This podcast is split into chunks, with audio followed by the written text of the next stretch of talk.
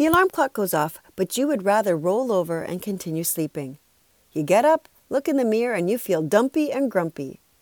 You go to the cupboard, and instead of something healthy, you pull out one of those sugar cereals. You're not sure what is going on, but there are days when life is definitely more of a challenge. Reportedly, 65% of us notice a difference in our mood and energy in the fall and winter. These people may be fighting the winter blues.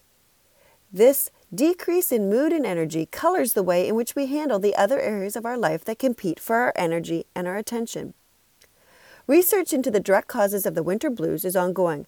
However, the more severe form, called seasonal affective disorder, is thought to be related to seasonal variations in light, which negatively impact the production of neurotransmitters and hormones that affect our sleep, mood, and appetite. The winter blues are usually characterized by varying degrees of sadness, anxiety, and energy.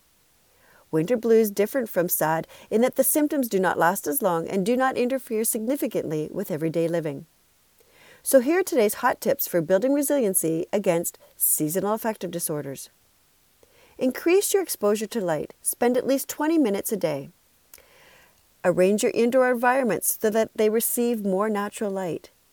Install full spectrum lights in your lamps. By increasing your exposure to light and monitoring your diet, sleep patterns, and exercise levels, you will be able to maintain your health, increase your energy, and combat the winter blues.